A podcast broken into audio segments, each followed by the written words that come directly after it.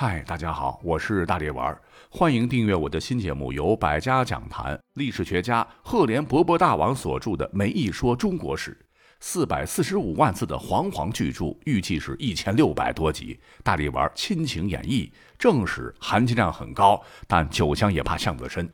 想听的朋友欢迎点击订阅收听。在节目介绍当中有一个点我点我点我，快点我，一点就能进入哦。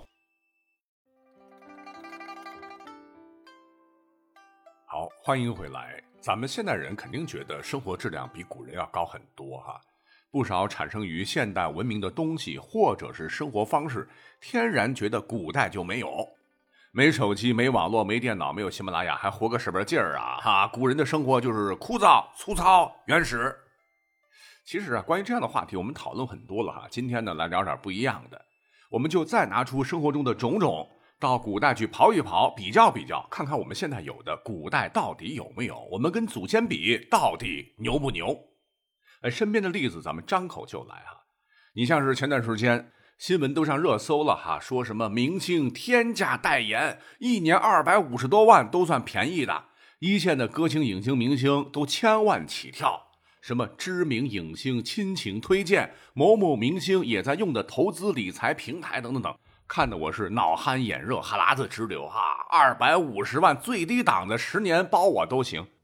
但有句老话说得好，有钱能使鬼推磨啊，磨推鬼都行啊！成本摆在那里，羊毛出在羊身上，收割韭菜一波流，那也是大行其道。什么涉嫌虚假宣传、有质量问题的生活用品，收了加盟费跑路的，涉嫌诈骗的餐饮品牌，涉案金额动辄数亿元的暴雷理财平台等等，于是乎，明星代言翻车的也是层出不穷。当然，商品经济下，哈，名人明星代言广告已经屡见不鲜了。流量大咖们啊，若是在监督下公正合理的替好产品，不忽悠人，去打什么广告也是无可厚非。那跟现代灯红酒绿比，哈，古代没有经济包装公司，网络炒作，没有声光效果，娱乐产业肯定是差太远了。那么，请问土老帽古人那个时候真有跟现代一样的明星代言吗？啊，若是有的话，代言费贵吗？这个问题我去查找过，答案是当然有。比如，您知道我国最早的美酒代言人是谁吗？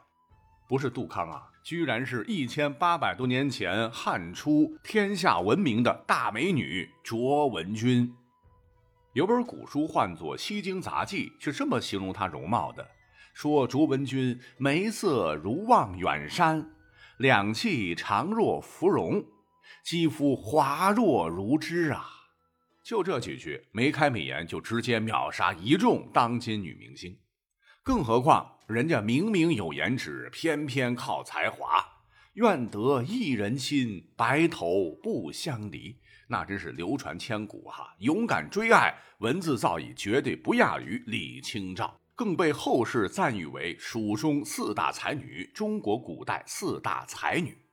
可以这么说，拿到今天这个咖位，绝对是千万级流量。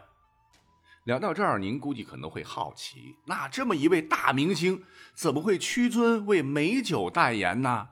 说起来，还是为了纯洁的爱情。这位卓文君呢，是貌美善古琴，家中很富贵，乃文景帝时林琼制铁大亨卓王孙之女，芳华十八，新寡家居。一天呢，有一个落魄的才子，唤作司马相如，闯进了美人的心呐。是故意过瘾于浊世，以琴心挑逗之。当当当当当，边弹琴，然后边喝道：“有意美人兮，见之不忘；一日不见兮，思之如狂。凤飞翱翔兮，四海求凰。无奈佳人兮，不在东墙。”好一首《凤求凰》，竟打动了文君，连夜与之私奔，驰归成都。可是呢，一到南方家，太穷了，家徒四壁，无以为生，只得复回临邛，尽卖其车骑，是置酒社卖酒。据司马迁所著的《史记·司马相如列传》载，那为了生计啊，小酒馆里边，司马相如洗盘子，卓文君则略施粉黛，站在殿前的酒坛旁来延揽生意。哎，这就是“文君当鲁，相如嫡气”的历史典故由来。你要知道，那个时候的女子哈，多不能抛头露面，尤其是大户人家的女子，大门不出，二门不迈，养在闺阁人未识。但卓文君肯为司马相如不顾颜面，不顾他人眼光，站台卖酒，确确实实是真辣物啊！虽然是为五斗米折了腰，不得已而为之，但卓文君却开古代女明星参加商业宣传之先河。她代言的酒，别说也火遍了十里八乡。那她开的呢，虽然是酒馆，但是这个酒可是商家的哈。这个代言费如果搁今天，怎么也得数千万吧。而当时是一分钱都没得，哪像今天的一些女明星，直接狮子大开口。其实他们代言这一块，无非是文君当卢的现代翻版，东施效颦而已。好，其实呢，还有一种形式，不知道您注意到没有？就是我们在刷手机，刷着刷着呢，就会有一些软文广告被精准推送。或者是走大街上的两旁广告牌，总会润物细无声着吸引着咱们的眼球。比方说央视公益广告：“心有多大，舞台就有多大。”某主打自然美白的化妆品：“你本来就很美。”铁达时的经典：“不在乎天长地久，只在乎曾经拥有。”这些软性广告那真是无处不在，无孔不入啊。地铁、电梯、厕所、楼道、电视、收音机、手机等等，让你不知不觉的就被洗了脑。其实现代人啊，非常习惯这种生活方式，不习惯也没有办法。而您不了解的是，其实古代也有这种软性广告，只不过比现代的更加的高级、更接地气、更暖心。我们就举一个例子，说是在东晋时，有一位被赞誉为书圣的著名书法家，唤作王羲之。几千年了，拥趸仍然无数。其字体飘若浮云，皎若惊龙。天下第一行书《兰亭序》，历朝历代为各方势力争夺的无价珍宝。连千古一帝李世民都是王羲之的骨灰粉丝。如果说王羲之能活到现在的话，别说各种荣誉排山倒海了，一个字儿至少几万块。带货直播，咳嗽两声啊，货全卖光。也就是说，拿到今天，其代言费绝对秒杀所有今日之综艺咖，一点问题没有。可是历史上的这个老人家慈眉善目啊，丝毫不被金钱利诱所驱使，哪怕是荣华富贵，他就是不 care 啊，就是不喜欢喧嚣，非得要隐居山野，绕水边而坐，是宴饮赋诗，登高望远，潇洒自如。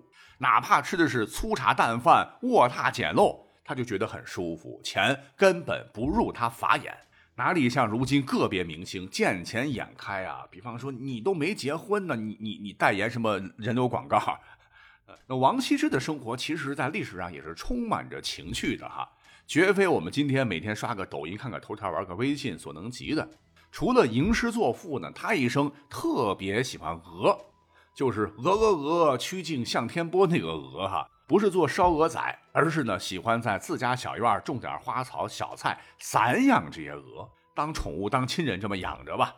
说有一回呢，听闻会稽有一位老太太养了一只叫声高昂、毛色白若雪的大白鹅，王羲之竟然就派人去求购，结果老太太不卖，王羲之按捺不住啊，就带着自个最好的朋友打车前来观赏。老太太听闻啊。来的竟然是一位书圣，高兴万分。为了招待贵宾，他直接就把鹅宰了炖了。为此，王羲之竟然哀叹了好些日子。所以，我觉得有什么卖鹅绒、鸭绒被子、衣服，还有大鹅蛋的，找他给你来代言直播，搞不好他真敢接。而且呢，给他一只鹅就搞定了。文采好嘛，比较潇洒嘛，同时又很有同情心。故而历史上软文之星正是始于书圣王羲之。这里边还有个故事，说一回在今天绍兴境内的吉山采风时啊，他街上偶然间碰到一个拿着十多把六角竹扇叫卖的老婆婆。哎呦，老婆婆可怜呀，花甲之年，白发苍苍，佝偻着背，艰难的叫卖，但好久啊也没人来买。王羲之便上前，二话不说，拿出随身包好的毛笔，头上还有墨啊，嘴巴抿了抿，竟然拨一把扇子，直接提了四个字，放回去，再拿一把再提，一下子空白扇子可全都写了字儿了。老太太当时都快哭了。客官，您不买可不行糟践呐。但王羲之却笑着说：“哎，您就吆喝这字儿，王右军提就行。一把扇子不是几文钱吗？您直接提价。”提到百钱一把，老太太直接无奈了，但没办法，只好如此。结果她哪里想到，一忽悠，大家一看这字儿，一听这吆喝，值啊啊！扇子一下子就被抢购一空。这个王右军就是王羲之的别号，这个王右军题就相当于告诉大家：下笔如有神，只缺这柄清风。开软性加工艺广告之发端。替老太太也省了几千万的广告费。你看，至今绍兴还有一座石拱桥，名为提扇桥，说的呢就是这事儿。绝对不像某些网红明星拿了人家大笔钱开直播，东西卖不出去直接甩锅啊！所以呢，王羲之乃中国古代好人也。好，那除了习以为常的明星代言古代真有之外，衣食住行嘛，所谓千里之行，始于足下。咱们现在是工业社会。那现代人工作生活还真离不开车啊！你像我每天上下班到哪儿呢，都喜欢打快车或者是出租车，按公里打表计费。对我这个没钱买车的打工人来说，蛮划算的。由此有很多现代人就很骄傲了。嗯，你看古代没有吧？古人你们是不是特别羡慕我们呀？其实羡慕个毛线！哼因为据宋朝有本书叫《东轩笔录》中记载。类似今天的出租车，其实啊早就有了。古时候打的并不难，还分单程与返程。当然那个时候还没有发动机嘛，哈，就是马车、驴车、牛车等畜力。马车速度最快最贵，依次见之。书里边讲了不少的趣闻轶事啊，其中有一个故事很有意思，说是京城有位官员唤作孙良如。都说啊，宋朝公务员最舒服，钱最多。但他不行哈，钱都帮扶穷的亲朋好友了，就没有自个儿的马车。有一次呢，被通知要去城内法场公干，法场就是砍头的马，可能是监斩吧。自个儿住在郊区，可隔着挺远呐。那为了不耽误时辰，他只好到附近租马打车。当时这个车是两匹马拉着小车子，省钱就没要司机，他自个儿要赶着车到地点。那谈来谈去啊，价格也不贵，一里就八文钱吧。价格谈好，对方就问他：“那客官你要去哪儿啊？”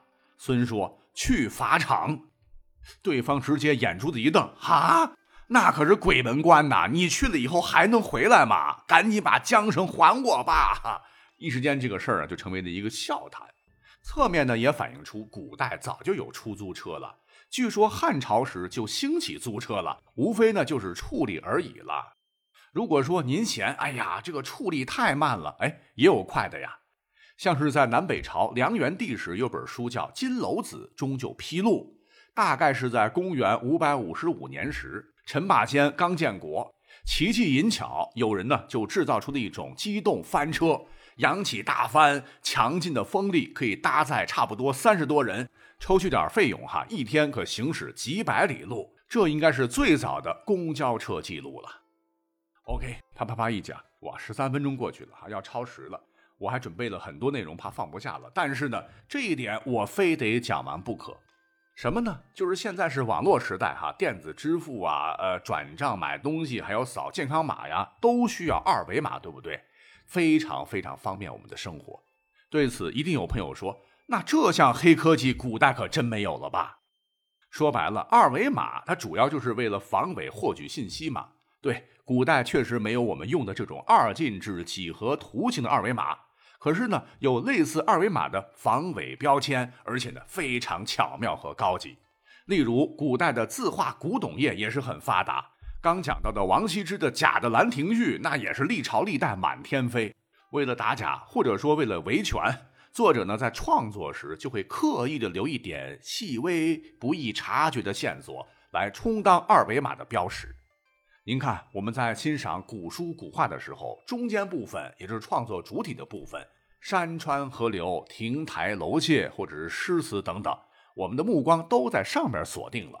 而最细小的落款我们往往忽略，但里边大有文章。举例说，二零零四年被美国生活杂志评为上一千年对人类最有影响的百大人物第五十九位的北宋绘画大师范宽更绝，其价值连城的名画《西山行旅图》，明代书画家董其昌称其为宋画第一。你看那画，简直是出神入化，巍峨高耸的山体，高山仰止，壮气夺人，谁也没觉得有啥玄机。高仿的临摹的事件一大堆，传到后世还真不知道如何判断真假。直到快千年后的一九五八年，人们这才发现，原来真迹的右下树荫草叶间隐约有着“范宽”二字的题款。这真是比二维码管的时间更长。